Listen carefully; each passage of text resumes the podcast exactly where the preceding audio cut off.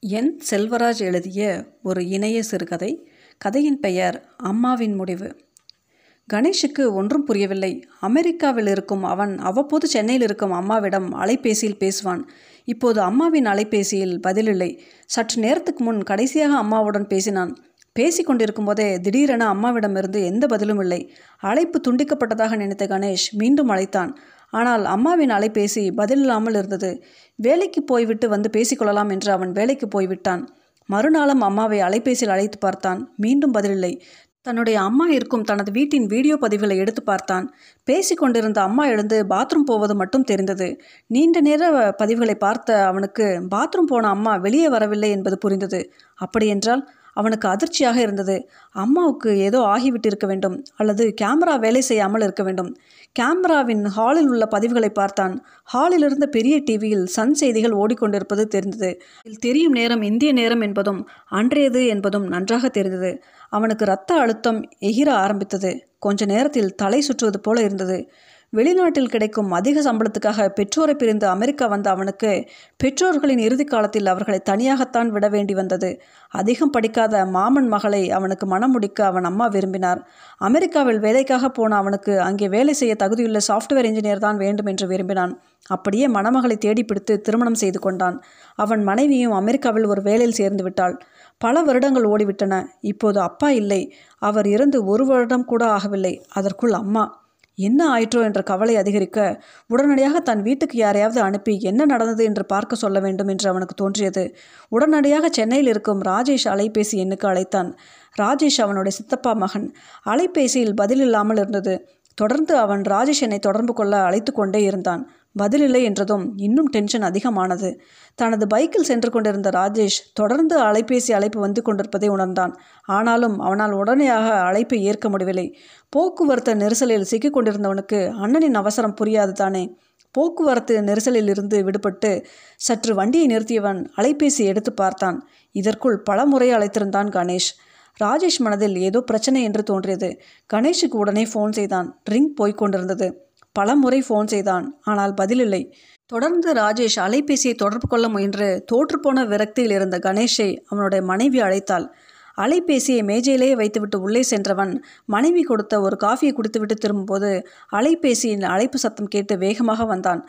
அவன் வருவதற்குள் அலைபேசி அழைப்பு துண்டிக்கப்பட்டு விட்டது உடனே அலைபேசி எடுத்து தவறவிடப்பட்ட அழைப்புகளை பார்த்தான். அனைத்தும் ராஜேஷோடவே என்று அறிந்ததும் கொஞ்சம் நிம்மதி வந்தது.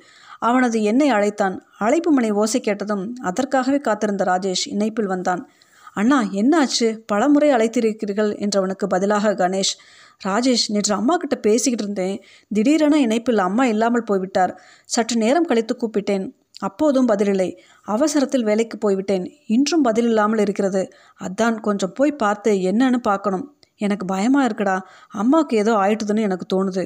உடனே போய் பார்த்து பேசுடா ராஜேஷ் ப்ளீஸ் என்றான் கணேஷ். அண்ணா நான் உடனே கிளம்புறேன். எதுக்கு ஒரு நல்ல டாக்டரை அழைச்சிக்கிட்டு போகிறேன் நீ டென்ஷன் ஆகாதே ஒன்றும் ஆயிருக்காது. நான் பார்த்துட்டு பேசுகிறேன் என்றான் ராஜேஷ். ராஜேஷ் தெரிந்த ஒரு டாக்டரை அழைத்து கொண்டு காரில் அண்ணா நகரில் இருக்கும் அண்ணன் வீட்டுக்கு சென்றான். வாசலில் செக்யூரிட்டி அமர்ந்திருந்தான். அவன் ராஜேஷை தடுத்து விசாரித்தான். அதற்குள் கணேஷிடமிருந்து கால் செக்யூரிட்டிக்கு வந்தது. வணக்கம் சார் என்றவுடனும் அம்மாவை பார்க்க என் தம்பியை அனுப்பியிருக்கிறேன். கதவி பூட்டியிருந்தால் அதை உடைத்து திறந்து பார். கூடவே அவர்களுடன் போ என்றான் கணேஷ். வணக்கம் வைத்த செக்யூரிட்டியை ராஜேஷை அழைத்து கொண்டு நான்காவது தளத்தில் இருக்கும் கணேஷ் வீட்டுக்கு அழைத்து சென்றான். கதவு பூட்டியிருந்தது. கதவை தட்டி பார்த்தார்கள். திறப்பதாக இல்லை. ராஜேஷும் செக்யூரிட்டியும் சேர்ந்து கதவை உடைத்து கொண்டு உள்ளே சென்றார்கள். ஹாலில் அம்மா இல்லை. ஹாலில் டிவியில் ஏதோ ஒரு படம் ஓடிக்கொண்டிருந்தது.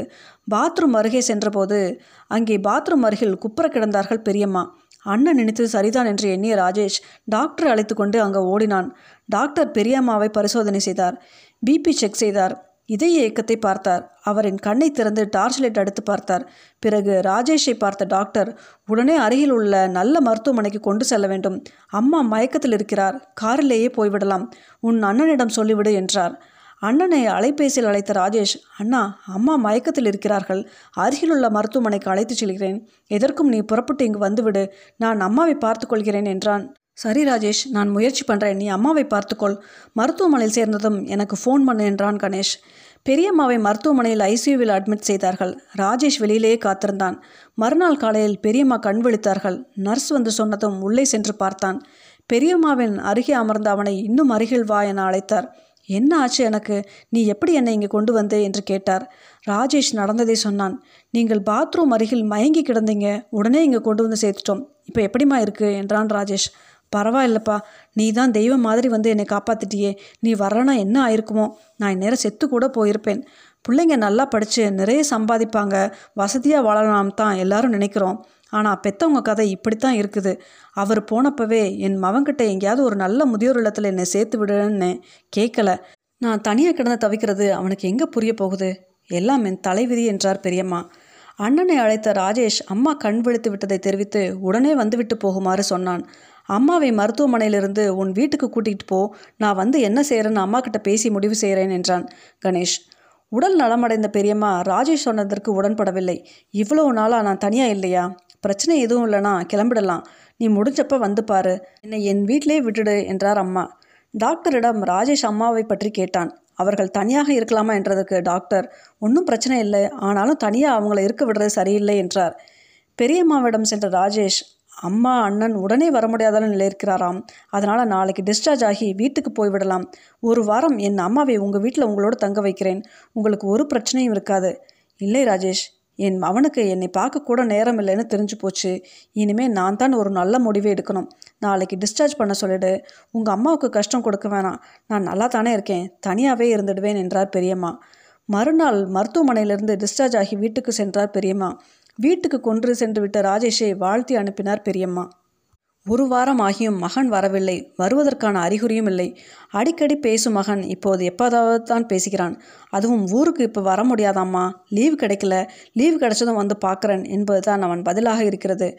தூசு படித்து கிடந்த பழைய டெலிஃபோன் டைரக்டரை தேடினார். கணவர் இறந்தபோது அடிக்கடி தன் தோழிகளுடன் உரையாடுவார். தனம் அவர் போன பிறகு இப்போது மீண்டும் நெருங்கி தோழிகளுடன் பேச விரும்பினார். பல தோழிகளிடம் பேசினார். நடந்ததை சொன்னதும் அவர்கள் அதிர்ச்சி அடைந்தார்கள். மறுநாள் காலையிலேயே தனத்தின் தோழிகள் அனைவரும் அவர் வீட்டுக்கு வந்து விட்டார்கள். கமலா என்ற தோழி தவிர மற்ற அனைவரும் சில நேரம் இருந்துவிட்டு கிளம்பி விட்டார்கள் கமலா ஒரு முதியோர் இல்லத்தின் வசிப்பவள். அவள் மகனும் அயல் நாட்டில் வேலை செய்பவன் தான்.